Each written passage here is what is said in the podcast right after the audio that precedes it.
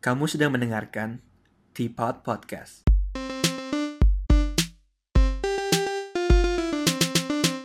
Hello, welcome back to Teapot. Baik lagi bersama gue, Fenali Sugianto. Dan hari ini gue kedatangan, atau lebih tepatnya terhubung kali ya, sama tamu yang jauh-jauh dari Solo nih. Dia seorang penggiat pendidikan, penulis buku juga, sama pernah jadi partner ganda gue di badminton. Mungkin langsung aja kita sapa dulu Bang Hardika Dwi Hermawan. Jadi apa kabar Bang? Boleh sapa dulu pendengar kita? Ya, halo, halo. Baik, baik. Luar biasa. Ya, gini di rumah aja. Sehat-sehat ya Bang ya? Sehat. Happy malah. Oh, malah happy. mungkin mungkin sebelum, belum ada yang tahu kenapa kita manggilnya pakai Bang Bang nih. Ada cerita lucu sebenarnya di balik kiri ya. Jadi pertama kali gue ketemu Bang Dika tuh tahun ketiga gue di uni- university. Terus Hmm. kita lagi main badminton bareng kan. Pas ketemu pertama Iya, betul. kali, dia tuh ngakunya baru tahun pertama. Iya, emang tahun pertama. tahun pertama terus manggil manggil gue bang gitu kan gue kira dia lebih muda dong tahu taunya setelah diusut ternyata dia ta- ta- tahun pertama tapi udah post graduate udah master di degree ternyata Ketahuan gara-gara masuk ke Makau, masuk ke kasino kali. iya karena masuk kasino tuh lo kok bisa masuk kalau misalnya emang lebih muda gitu iya iya Aduh, makanya sekarang kita jadi manggilnya pakai bang dua-duanya pakai bang jadi jadi Iya, Bang Fer. Nah kan hari ini kita mau ngomongin soal teori konspirasi tapi dari sisi pendidikan nih. Soalnya Bang Dika kan uh, eh, lumayan expert lah ya di bidang pendidikan lah ya. Aduh, masih belajar lah. Masih belajar juga. nah tapi mungkin sebelum masuk ke topik ini aku mau nanya sedikit dulu sih yang kurang lebih eh yang gak gitu berkaitan. Kan kita udah Bang Dika udah work from home berapa lama nih di di, di Solo? Bang? Eh, berarti dari minggu kedua Maret ya, Maret, April, Mei, mau tiga bulan. Oh, udah mau tiga bulan ya, nggak berasa Mau juga ya. bulan. Kayak kemarin baru baru Iya, mulai nggak kerasa. Waduh, udah mau Gila. akhir semester aja. Terus kegiatannya apa aja nih bang? Lagi corona gini bang?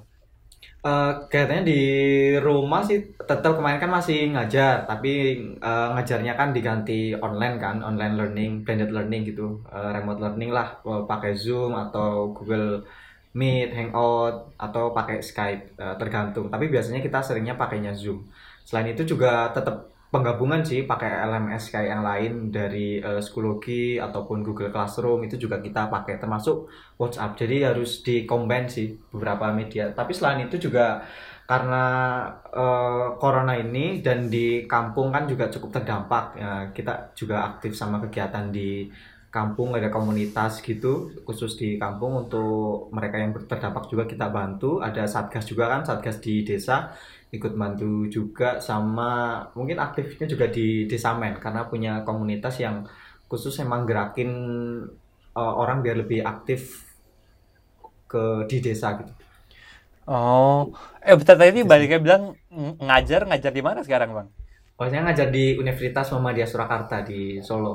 Mantap. Jadi dosen apa? Jadi dosen gitu bang? Iya, dosen, dosen, ya. Wih Ya keren keren. gitulah.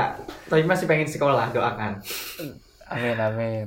Masih harus Ah, terus S3 tadi lagi nanti. menarik banget tuh soal yang desa main itu aku sempat lihat-lihat gara-gara lihat Instagramnya Bang Dika itu semacam eh, NGO ya, yang NGO bantu-bantuin eh, apa ya Hmm. Jadi lebih partner.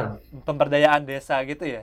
Iya, betul-betul banget. Karena ngerasa sih, ngerasa kayak di desa itu, masyarakat desa sih mereka tuh dapat informasi tentang pendidikan tuh dari mana, informasi tentang beasiswa, kesempatan mereka untuk sekolah di perguruan tinggi entah dalam atau luar negeri itu dari mana. Terus eh, rata-rata kan yang di televisi juga tampilannya ya media-medianya tentang berita-berita kriminal, politik dan lain sebagainya. Tapi info-info yang benar-benar bisa inspiratif bagi masyarakat desa itu masih kurang dan banyaknya kegiatan di kampus di Indonesia pun mereka fokusnya kegiatannya di kota atau sekitar kampus. Tapi siapa yang mengaktifkan kegiatan-kegiatan di desa gitu. Nah, kita pengen desa Min itu kan masif, masif di banyak titik di Indonesia, banyak desa biar anak muda itu yang eh, mereka juga berkontribusi ngadain project, ngadain kegiatan tuh fokusnya juga di desa gitu. Karena butuh sekali. Karena kan kayak kata Bung Hatta itu, Indonesia itu akan besar bukan karena obor di Jakarta, tetapi karena lilin-lilin di desa.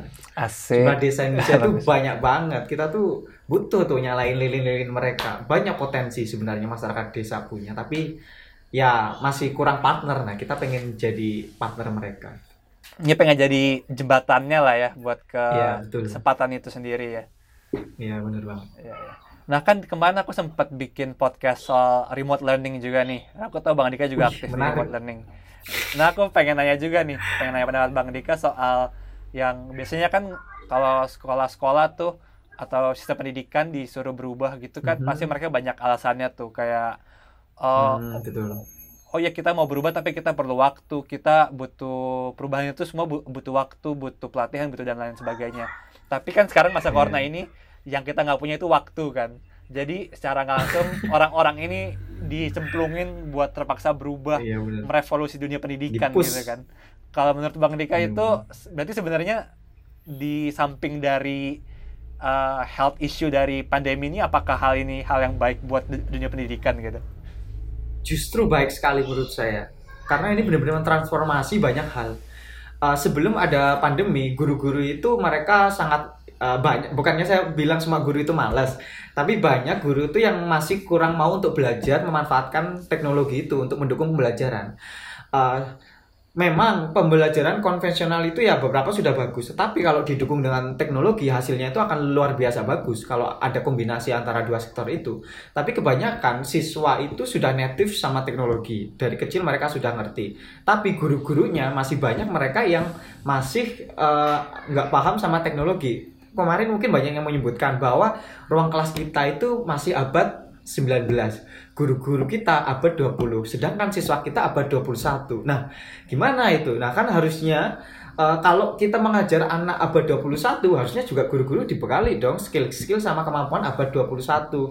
Nah, kemarin sebelum ada pandemi itu kita susah itu bertransformasi bagaimana guru itu bisa dipus bisa belajar sama teknologi. Nah, ternyata adanya pandemi ini mempus tuh guru tuh harus belajar. Bahkan di lingkungan saya di desa itu uh, saudara-saudara saya yang jadi guru SD, guru SMP, mereka pada belajar. Ini gimana saya pakai Google Drive? Ini gimana saya pakai ini? Nah, otomatis dampaknya luar biasa. Jadi guru-guru yang tadinya nggak tahu tentang uh, video conferencing kayak Skype, Zoom, kemudian Google Google Classroom, kemudian uh, LMS-LMS lainnya, mereka jadi belajar dan mereka tahu ternyata ada ya tools-tools kayak gini yang bisa dipakai juga, menarik juga gitu. Ini juga tantangan untuk guru-guru muda itu juga mengajarkan uh, guru-guru tua bagaimana memanfaatkan teknologi ini dan saya yakin dampak setelah pasca corona ini pasti pemanfaatan teknologi juga akan lebih masif digunakan dan lebih uh, menunjang pendidikan. Walaupun di beberapa daerah di Indonesia itu masih banyak kekurangan listrik, masih ada yang kesulitan kuota, bahkan ada yang uh, di daerah sini itu mereka hutang untuk membeli kuota internet. Itu juga miris sekali sih. Itu tantangan Oh, yang sampai- memang Sampai ngutang gitu ya? Iya di daerah, apalagi kalau siswa SD di desa kan mereka juga banyak yang masih uh, HP-nya kurang mumpuni. Jadi kebanyakan mereka hanya dikasih tugas dan itu membebankan orang tua juga kadang.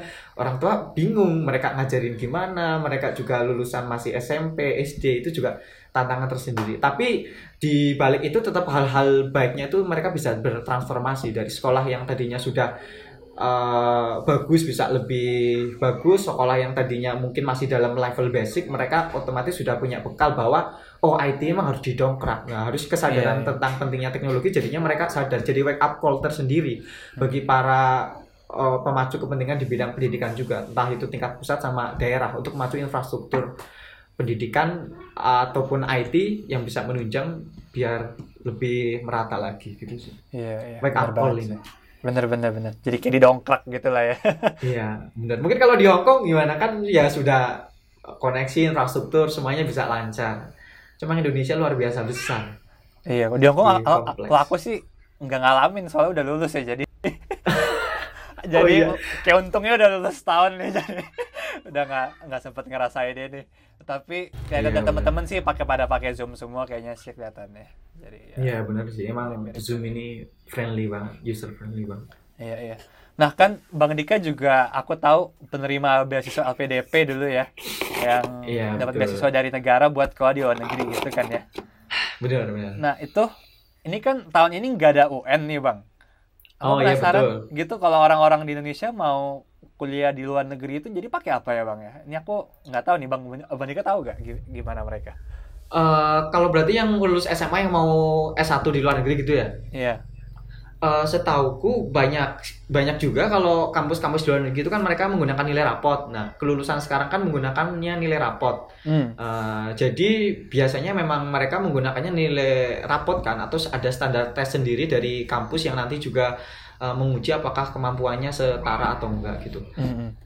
Nah mungkin kan kan kalau KHKU gitu biasanya kan kita pakai antara UN, A level atau IB Hmm, gitu. Nah, sekarang nggak ada UN nih, pakai rapot gitu jadi daftar KHKU. Atau gimana? Tahu nggak? Mungkin itu kebijakan kampus masing-masing ya, karena Oh, setiap kampus ya. itu uh, mungkin kalau di HQ saya bel- belum tahu sendiri kalau sekarang itu pakainya apa. Heeh. Uh, tapi kayaknya banyak negara itu juga kan um, ada mm, ada yang menggunakan sistem UN, ada yang juga nggak ada UN.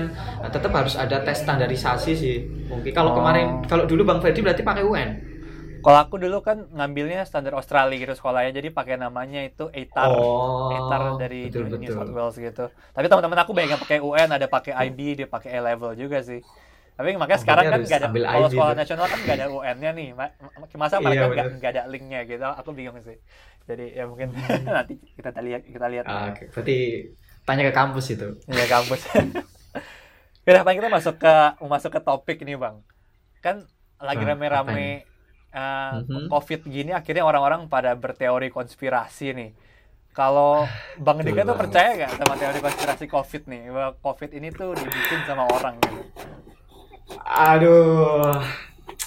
Kalau saya, kalau saya sendiri, oh oke lah Pribadi, silakan bagi beberapa orang itu memang percaya dengan teori konspirasi. Memang di masa-masa kayak gini, di masa-masa ketidakpastian, di masa-masa kayak krisis kayak gini, pasti orang itu kayak mencari, kadang tuh mencari kambing hitam, kayak mencari hal-hal yang kayak simple.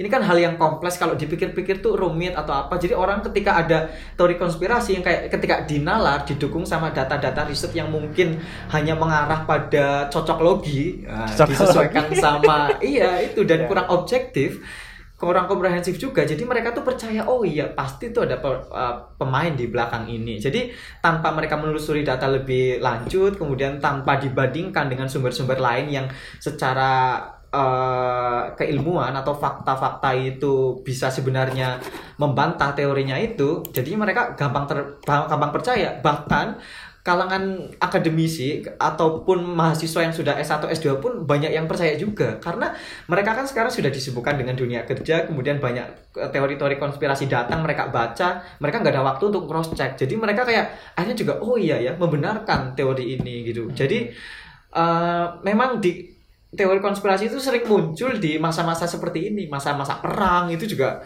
masa-masa pandemi. Ini gampang sekali diterima oleh masyarakat. Bah bahkan kemarin itu saya sempat baca itu jurnal dari Oxford University eh, tanggal 22 Mei itu menyampaikan di apa namanya di UK sendiri sampai 60% eh, orang dewasa itu mereka kurang percaya dengan eh, saintis sama pemerintahnya gitu.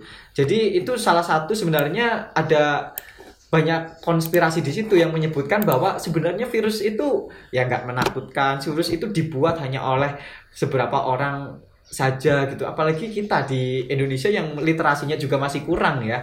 Itu butuh sekali banyak info-info yang eh, apa namanya yang membantah teori ini biar orang tuh lebih berpikir secara kritis sih dan sistematik gitu. Jadi kalau saya sendiri sih eh, oke lah. Kalau apa namanya orang itu ada yang percaya dengan teori konspirasi tapi alangkah baiknya coba dicek dulu data-datanya diuji lebih dalam apakah benar. Kayak kemarin tuh saya sempat sampai malam itu diskusi tentang Bill Gates. Kayaknya emang Bill Gates eh, yang memainkan. Coba kamu lihat Bill Gates rekam jejak dari awal ketika dia menyampaikan sesuatu apa ada tampang muka orang jahat? Aku ya apa menurut kamu itu Bill Gates itu sejahat itu dilihat dulu deh lihat mukanya ketika dia nyampein sesuatu gitu kadang kita mungkin ngerti kalau kamu gimana kalau Bang Ferdi itu gimana Bill Gates itu dibalik ini semua enggak Ikan soalnya kan ini semua kan belum ke unfold ya semuanya ya. iya Jadi sih betul Jadi betul, betul. originnya pun saintifiknya belum ada kan, belum ada yang ketemu patient Iya, zero-nya siapa. Orang masih spekulasi dari kelelawar. Tapi di sisi lain Ah, juga ada iya, yang benar, bilang benar. ini eh, perang biologis gitu kan, dibikin virusnya di sebuah lab, lalu emang ngacauin. Apalagi emang China sama US sekarang kan lagi gila banget tuh. Mereka Panas. kayaknya keluarin segala hal buat ngancurin satu sama lain lah gitu kan ya. Jadi Iya, kalau aku sih belum sangat percaya sama yang dari kelelawar, belum sangat percaya sama yang dibuat. Tapi dari penjelasannya lebih mengarah ke yang dibuat nih. Soalnya aku ngelihat China sama US nih lumayan gila gitu. Iya, bener sih. Iya, Iya. ya begitu. Nah, tapi kalau Bill Gates, eh, tapi tapi saya saya nggak percaya itu Bill Gates gitu. Soalnya di dia itu kan udah sering kalau nonton kan semua orang itu berspekulasi dari TED Talk-nya dia kan. Yang Iya, katanya benar, dulu benar. dia tuh Bill Gates udah ng- ngingetin kita karena dia udah tahu bakal terjadi dia yang bikin gitu kan. Ya menurut saya justru diingetin supaya kalian berbuat sesuatu. Justru itu bagus. Iya, t- tapi orang-orang ini nggak mau dengerin dan mereka nggak nggak berbuat apa-apa gitu kan. Jadi akhirnya mereka kena Iya. juga. Dan kalau kalau kalian lihat itu di WHO bahkan donor Mhm. terbesar nomor dua di dunia itu Bill and Melinda Gates Foundation kan kalau nggak salah ya. Iya, bener-bener. Emang Ya, jadi dia ngeluarin duit sebanyak itu buat dapat lagi itu terus dia kan udah kaya banget jadi aku nggak tahu motivasi dia buat dapetin duit itu buat, buat ngapain lagi gitu loh tapi aku percaya sih lebih ke mungkin militer dari perang biologis atau ada mungkin sektor-sektor yang pengen meraup keuntungan dari sini sih kalau misalnya hal itu bener Iya gitu. sih benar. Tetap mungkin ada dari teori konspirasi itu beberapa kebenaran emang aku percaya dari itu. Eh, cuma yang terlalu ekstrim dan masih tabu dan orang ketika akhirnya sampai fanatik dengan konspirasi teori itu dan benar-benar mempercayai tanpa melihat fakta-fakta yang lain itu sangat berbahaya. Karena banyak mereka yang akhirnya mempercayai teori konspirasi tanpa mempertimbangkan hal-hal yang lain, jadi mengabaikan tentang kesehatan.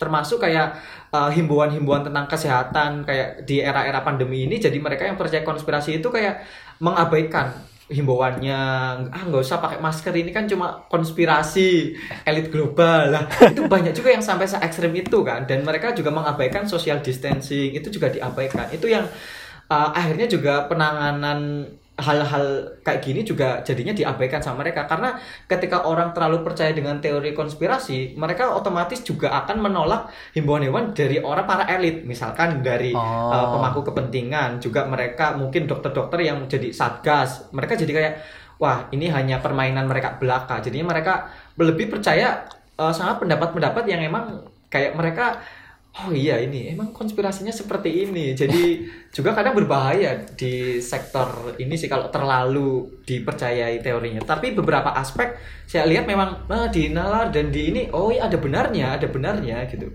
Tapi ya kita tetap jangan sampai mengabaikan juga. Ya siapa saat ini yang harus kita percayai? Sebenarnya itu bahayanya kan apa orang-orang tuh percaya teori konspirasi tapi dengan percaya mereka itu mikir corona itu bohong gitu kan. Pa- iya bener Padahal kan teori konspirasinya itu dari mana virus corona ini.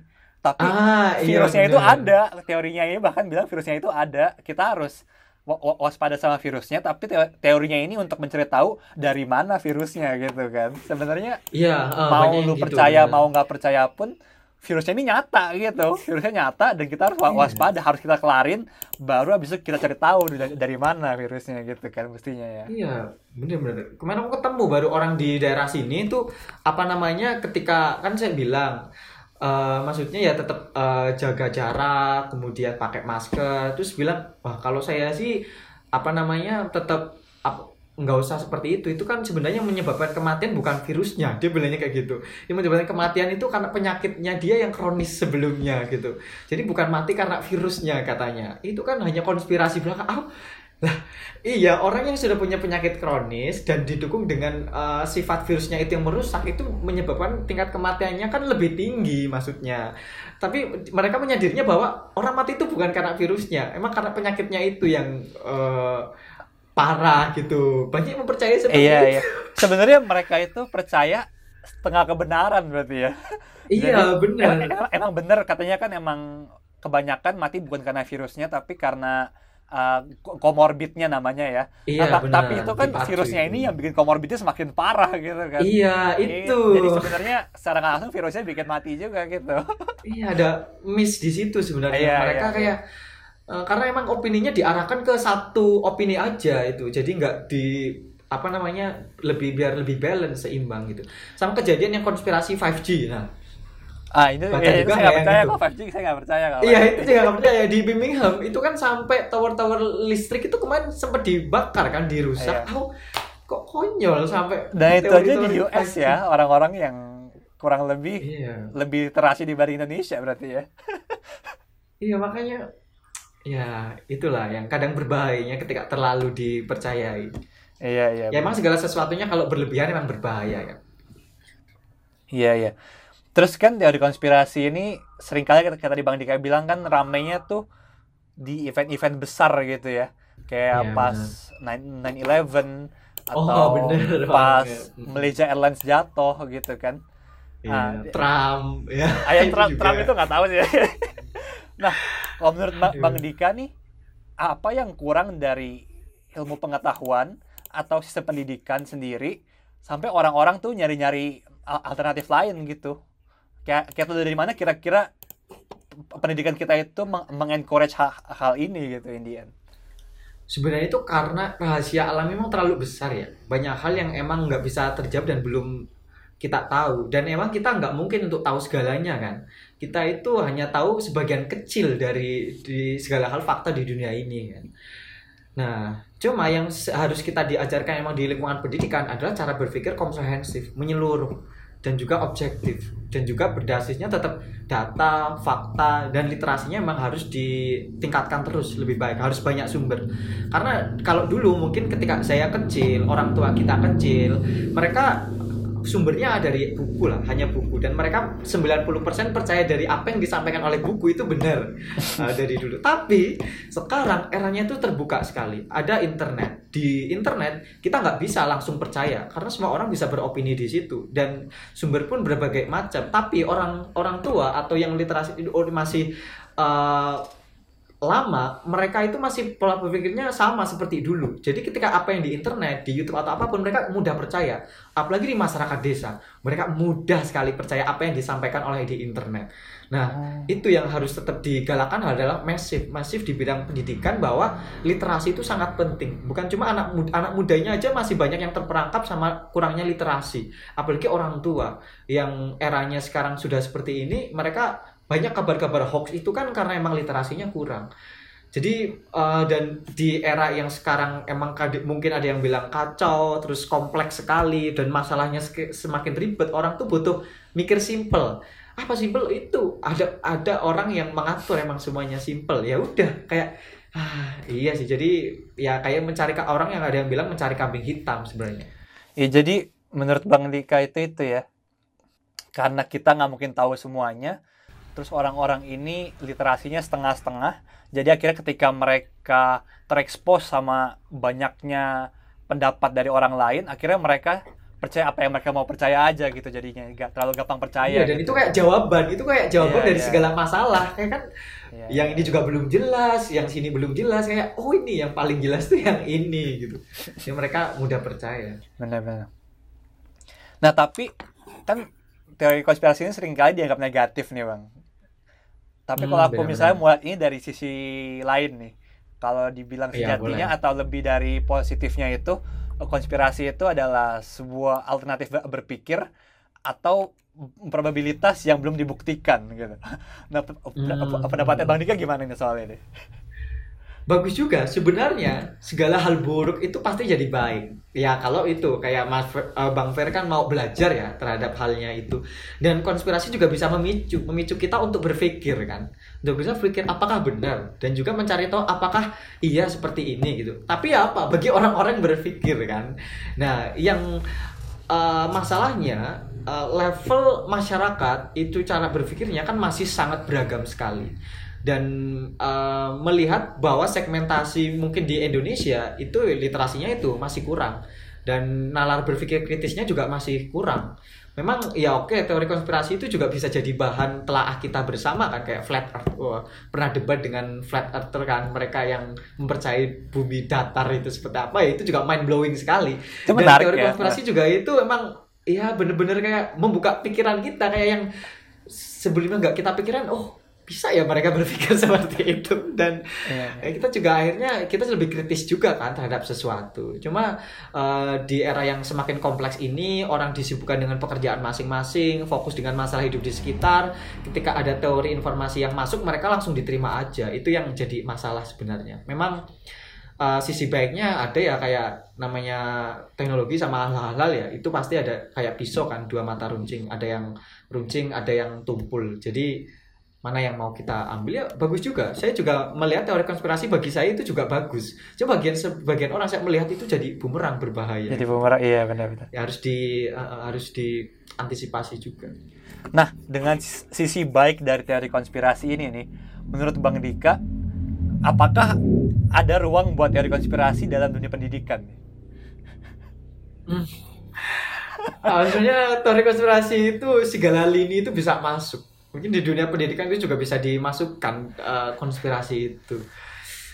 Ada, ya kayak kalau saya melihat itu ada. Maksudnya mungkin eh, level konspirasinya beda ya. Maksudnya mungkin ada yang eh, itu termasuk kayak radical eh, conspiration ataupun itu cuma incremental yang levelnya kecil lah. Itu kan saya lihat itu teori konspirasi juga itu berjenjang berlevel. Ada yang levelnya masih sedikit, ada yang terlalu eh, kuat. Itu kan juga ada di di dunia sektor pendidikan, sektor apa pun itu ada itu teori konspirasi. Saya melihat tuh ada. Cuma besar kecilnya itu ya beda gitu. Ya mungkin kali ya kalau misalnya diajarin ke anak-anak justru tuh pas masih di bangku sekolah, ya udah diajarin misalnya diajarin soal apa. Ya udah sekalian dibahas juga teori konspirasinya supaya mereka ketika melihat informasi ini secara di di dunia online mereka udah tahu gimana cara menghadapi ini semua gitu kali ya. Hmm. Oh benar-benar benar banget sih. Emang em, masalah-masalah kayak gini eh, kurikulum sekarang memang ha- diterapkan harus disesuaikan dengan kondisi masyarakat dan permasalahan Hmm. apa. Eh, dan itu juga tanggung jawab seorang guru ataupun pendidik itu mengkorelasikan antara materi pembelajaran dengan apa yang terjadi di lingkungan. Jadi ketika sekarang yang panas konspirasi, upayakan juga di kelas itu juga bisa jadi bahan diskusi bersama. Jangan sampai siswa kita itu nalar berpikirnya kurang tepat gitu. Nah, mungkin kalau perspektif saya lihat semua perspektif menurut saya benar, hanya cara pandangnya aja yang berbeda kan. Iya. Mungkin aku sama Bang Fer itu kayak ngelihat angka 6 bisa jadi berbeda. Ah, Bang Fer bisa ngelihat angka 6, saya ngelihatnya angka 9. Nah, kan cuma Hmm, beda karena sudut pandang karena aja. kebalik aja ya. Iya, angkanya kebalik aja. Sebenarnya ya nggak ada salah dari perspektif itu. Cuma kan kita butuh diskusi. Oh, ternyata orang memandang angka 9 seperti ini, angka 6 seperti ini. Biar mereka cara nalarnya juga lebih komprehensif. Dan itu perlu dimasukkan juga di eh, sekolah-sekolah juga dalam artian maksudnya sebagai bahan diskusi agar siswa itu nggak salah dalam menyimpulkan sesuatu gitu. Ah itu bener banget, aku setuju banget. Bahkan aku sempat kemarin ah, lagi dengerin podcast gitu ada orang yang percaya flat earth. Terus oh, benar. Iya, terus habis itu ta- tapi cara dia ngomong itu. tuh lumayan runtut sekali dan dia ngajarin ke Oh, anaknya itu. bener. Iya, terus terus dia tuh ada satu kalimat menurut aku bagus banget yang bisa di-apply semua orang. Katanya itu ah, dia selalu ngajarin anaknya trust your Hmm. senses, question your sources, and resist consensus katanya. Menurutku itu bagus loh. Jadi nggak nggak langsung percaya dan mempertanyakan kredibilitas sebenarnya itu critical, critical thinking kan ya. Iya benar, ini benar banget. Itu macu kita untuk berpikir kritis juga sih. Emang di sekolah, di kampus-kampus emang itu digalakan sekali. Bener-bener. Iya ya. Soalnya biasanya kan kalau di sekolah-sekolah nih aku pengalamannya masih dari SD sampai SMA mungkin misalnya lagi belajar apa terus nggak ngerti nanya gurunya ini kenapa ya? Terus gurunya cuma bilang udah hafalin aja yang penting gitu kan. Udah hafalin aja bener kok itu udah bener gitu.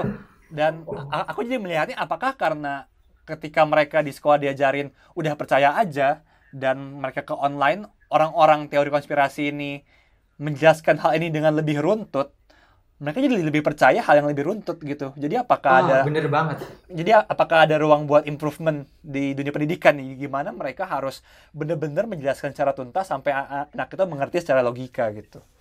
Bener sekali. Itu sebenarnya hal-hal yang emang lagi ditransformasi di dunia pendidikan kita saat ini gitu. Karena seharusnya guru juga sekarang itu jadi teman diskusi. Karena apa yang disampaikan guru itu tugasnya bukan menyampaikan sekarang. Banyak sekali kita sebagai fasilitator, teman diskusi, teman berpikir kritis, mengarahkan kita lebih mengarahkan. Karena memang banyak hal yang guru juga sekarang nggak tahu tapi banyak siswa sudah tahu kan? Karena uh, era hidupnya zamannya juga berbeda. Apalagi mungkin guru yang secara uh, umur sudah uh, di atas otomatis apa yang dia tangkap juga berbeda dengan anak-anak yang sekarang dia dapat kan? Informasinya juga berbeda gitu. Walaupun mereka sudah berusaha bagaimana mengikuti beradaptasi tetap saja ada gap selalu ada gap dan di situlah peran baik kurikulum kurikulum pendidikan kita makanya diarahkan kayak dari anak SD itu kita sudah menerapkan yang namanya uh, CT computational thinking. Itu juga penting sekali ngarah-ngarahnya cara berpikir situ. Dan juga kurikulum memang diarahkan ke 21st century skill sekarang. Di Indonesia pun uh, sama juga diarahkan seperti itu. Cuma gapnya kita adalah kualitas gurunya. Gapnya kita juga kualitas penyebaran uh, pendidikannya infrastrukturnya gitu. Jadi uh, sebenarnya kalau melihat kurikulum itu memang bagus. Ketika implementasinya kita yang masih uh, banyak kurangnya di situ. Dan itu juga harus didukung kesadaran guru. Sebenarnya kurikulum diganti apa pun kalau gurunya kualitasnya itu bagus dan punya emang semangat untuk benar-benar membangun siswanya saya yakin tetap siswanya itu juga akan jadi siswa yang bagus juga gitu karena emang ujung tombak pendidikan yang di dalam kelas ya ada siapa ada pendidiknya itu gurunya di yeah. situ yang mengarahkan langsung kurikulum digonta-ganti tapi kalau gurunya emang kualitasnya yang bagus otomatis siswanya juga akan ikut tergerak Iya iya. Tapi aku jadi kepikiran nih bang. Tadi kan bang abang bilang kan gara-gara kualitas gurunya nih. Tapi aku jadi mikirnya guru-guru ini kan hasil dari pendidikan sebelumnya yang gagal juga berarti ya. Kalau guru-guru yang malas-malas ini kan yang gagal juga ya. Gimana cara kita motong rantai rantai ini jadinya? Uh, saya nggak mau bilang guru dulu itu gagal. Justru guru ju dulu juga luar biasa pengaruhnya ke kita bisa mencetak kayak orang-orang seperti Habibie, bisa mencetak orang-orang kayak Bu Sri Mulyani juga karena guru-guru kita yang terdahulu kan gitu. Dengan kualitas guru yang terdahulu seperti itu aja sudah menghasilkan banyak putra-putri terbaik Indonesia. Apalagi kalau sekarang uh, ditingkatkan lebih lagi, oh pasti uh, akan luar biasa meningkat kan. Uh, dan kalau menurut saya bagaimana meningkatkan kualitas guru itu seperti apa kalau di Indonesia dengan komplektivitas yang luar biasa ini tetap yang pertama itu butuhnya itu ma masif. Masifnya itu oh ini kompleks kompleks sekali ya. Masifnya itu benar-benar transformasi itu yang dibutuhkan dan berilah kesempatan anak-anak muda guru-guru muda itu untuk bisa menggerakkan. Karena kan sekarang banyak guru-guru muda itu ter terperangkap sama senioritas mungkin di uh, di sekolahan yang mereka akhirnya susah berkembang. Padahal guru-guru muda itu punya banyak inovasi, punya banyak ide-ide, tapi terperangkat sama peraturan-peraturan dan sifat nggak enakan yang dimiliki uh, kita gitu. Banyak orang nggak enakan kan, pekewuh juga. Padahal ide-ide mereka itu luar biasa bagus. Kalau menurut saya berilah kesempatan untuk yang muda-muda itu berinovasi di sekolah. Saya yakin dengan memberikan kesempatan ke anak muda bisa lebih tergerakkan lagi sekolahnya dan bisa lebih hidup. Iya iya. Tadi maksud aku tuh bukan guru-guru yang sebelum ini gagal gitu. Tapi, tapi maksudnya uh, kan mungkin dulu ada guru-guru yang terlanjur masuk ke pendidikannya itu yang kayak tadi yang kurang kritis, yang udah hafalin aja. Oh, Sehingga bener, ketika orang-orang yeah, ini yeah. jadi guru, mereka juga bakal ngajarinnya seperti itu kan.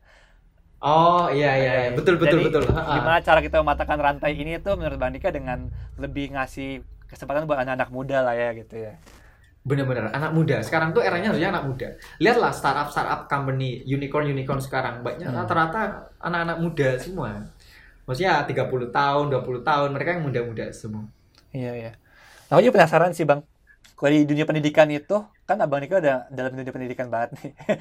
Kayak apakah ada pengetahuan atau informasi yang sifatnya tuh mutlak, nggak bisa diganggu gugat gitu. Jadi udah, ini absolut deh gitu.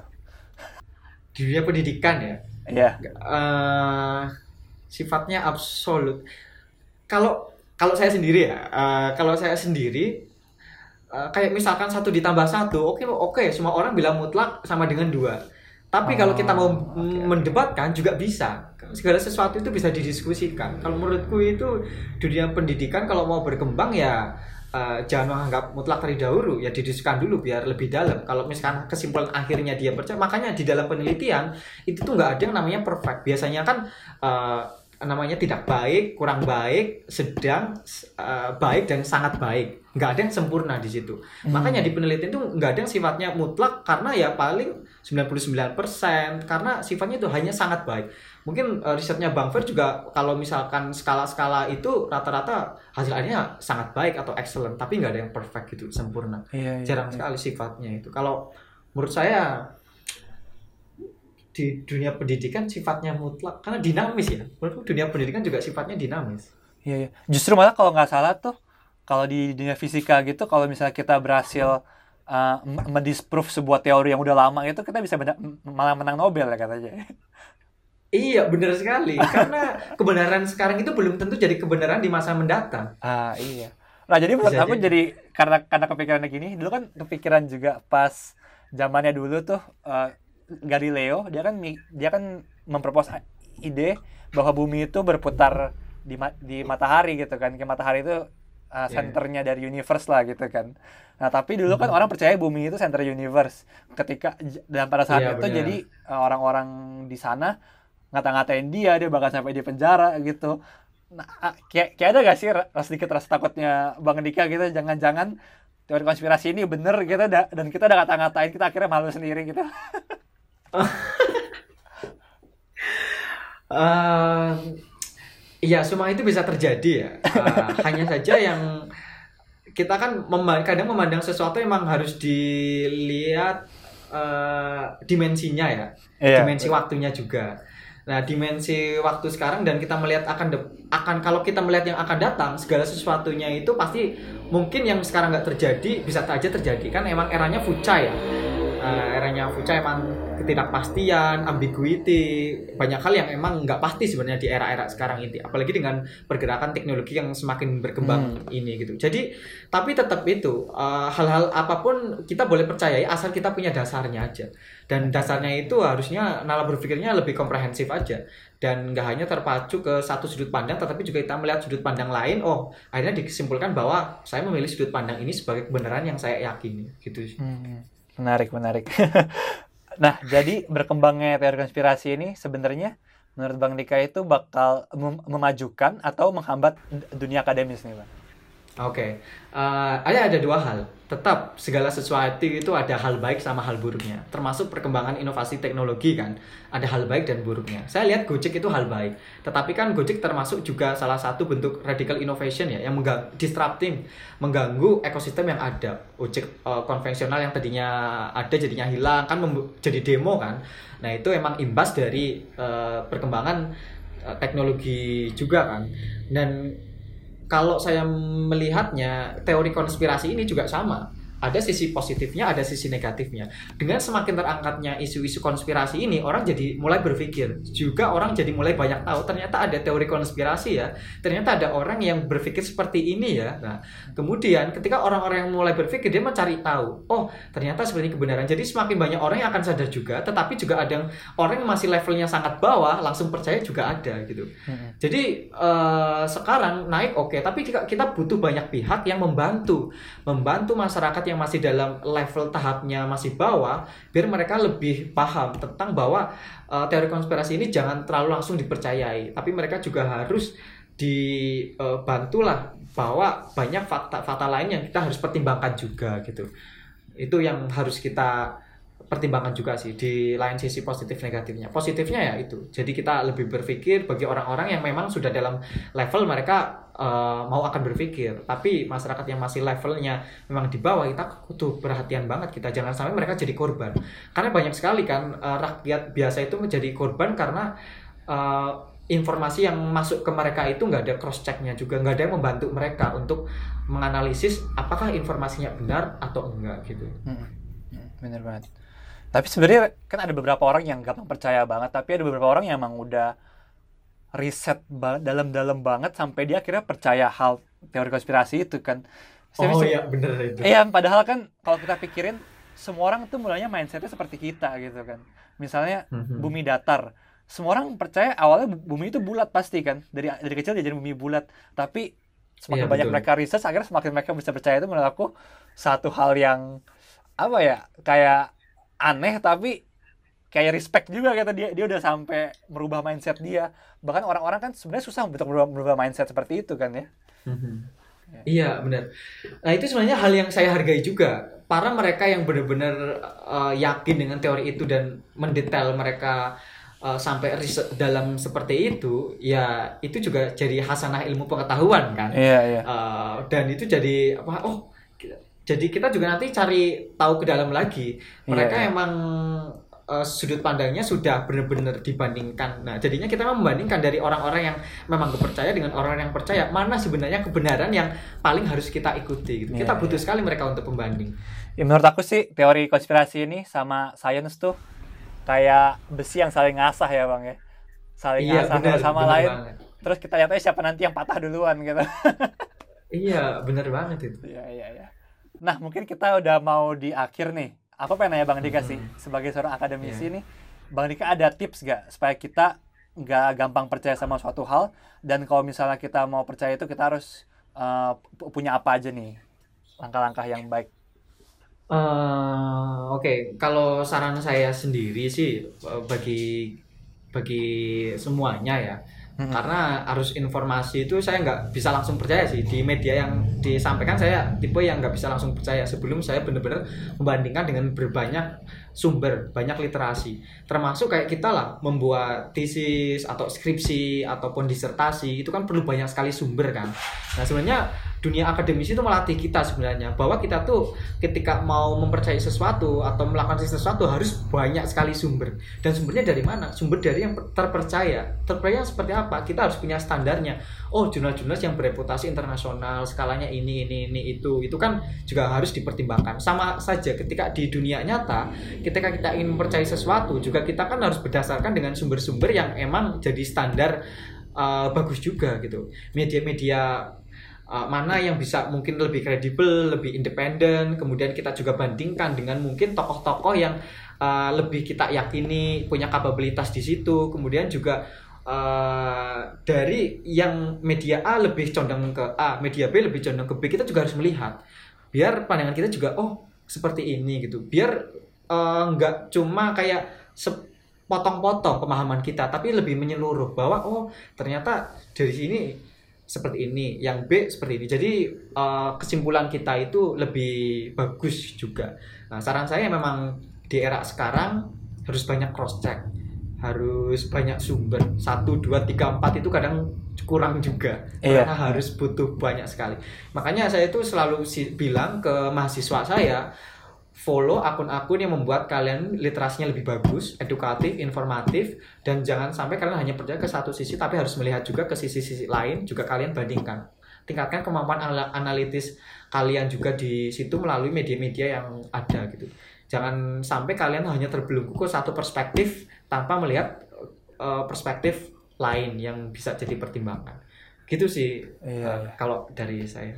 Iya iya setuju banget sih. Jadi kita lebih ngelihat dua sisi ya bang supaya lengkap perspektif kita itu Iya, nggak nggak benar. nggak cuma condong ke satu arah doang ya. Kalau aku bisa ngutip satu kata nih dari dulu aku sempat dengar podcast dari eh, Pak Katib Basri dia sempat bilang yang ekstrim itu menarik tapi yang moderat itu mendekati kebenaran katanya. Ah, oh, iya benar. aku cakep banget itu.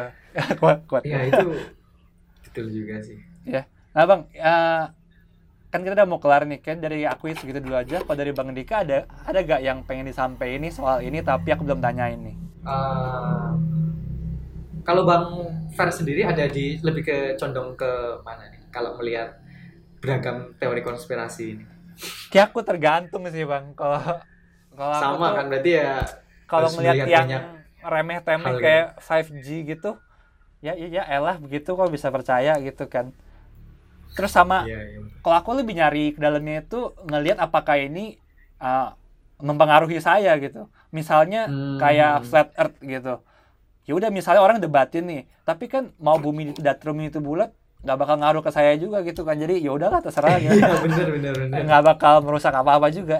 Ta- tapi kalau misalnya orang ko- konspirasi yang anti vaksin gitu misalnya, nah Iya, itu benar. saya lumayan keras soalnya mikir kalau misalnya orang ini terlalu percaya anti vaksin akhirnya nggak pakai vaksin terus dia ngeluarin penyakit ke saya kan jadi sial juga gitu kan. Nah ini saya jadi ngelihat dari berbagai dimensi juga sih. Jadi uh, apakah itu berdampak sama saya? Apakah argumennya kuat? Jadi itu posisi saya berbeda-beda sih di setiap teori konspirasi. Hmm. berarti itu sebenarnya termasuk uh, selective empathy bukan sih? Wah. Wih, apa tuh bang? Selective empathy bang? Uh, jadi mungkin bagi sebagian orang itu masalah yang kayak uh, bagi orang tuh lebih penting tapi bagi kita hmm. kayak enggak kan hmm. jadi hmm. em, em, empati juga kadang itu kan kayak ternyata itu orang juga pilih-pilih kan kayak empati itu. Bener juga sih ya. Iya, aku nggak sadar. Iya. Berarti sebenarnya personal itu jadinya ya. Kurang objektif ya sebenarnya ya. Lah, ya, entah iya, maksudnya. Ya. ya, nah itu ada emang harus dicari tahu lagi sih. Iya sih, benar-benar. Ya, menarik, ya. menarik. Menarik banget. Ya udah oke, okay. thank you banget Bang udah ngobrol-ngobrol bareng ya. Chris ini. Uh, kalau mereka mau tahu apa yang kerjaan Bang Dika, mau promosi akun nggak Bang? Di mana nih Instagramnya nih? Ah? Oke, okay, uh, boleh lah. Kalau saya sering aktif di Instagram memang ya uh, Instagram saya Hardika DH. Nggak cuma Instagram, Twitter yang lain juga uh, menggunakan nama Hardika DH gitu. Yeah. Jangan lupa nanti di share ya hasilnya. Oh ya pasti dong, pasti dong di share ini. Buat kalian yang pengen follow, gue benar-benar sangat rekomend sih soalnya ke Bang Dika ini sering posting fun fact fun fact ya sama insight-insight yang lumayan menarik sih menurut gue sih. Siapa lagi juga yeah. proyeknya di Desa Main, gue kemarin akhirnya jadi sempat ngeliat itu. Menurut gue suatu inisiatif yang baik. Gue salut banget sama orang-orang kayak Bang Dika yang benar-benar ngelihat masalah di Indonesia tuh kayak gimana dan mau bergerak buat uh, memajukan Indonesia ke tempat yang lebih baik sih. Yaudah, paling segitu dulu aja. Thank you banget juga. buat waktunya Bang Dika. Jangan lupa follow yeah, Bang Dika siap. juga di Hardika DH. Jangan lupa follow podcast kita juga di Spotify dan juga di Instagram at underscore podcast. And kalau ada kalian ada pertanyaan, komen, saran, atau pengen masih pendapat kalian bisa bisa DM kita juga atau bisa email kita di tipotp at gmail.com.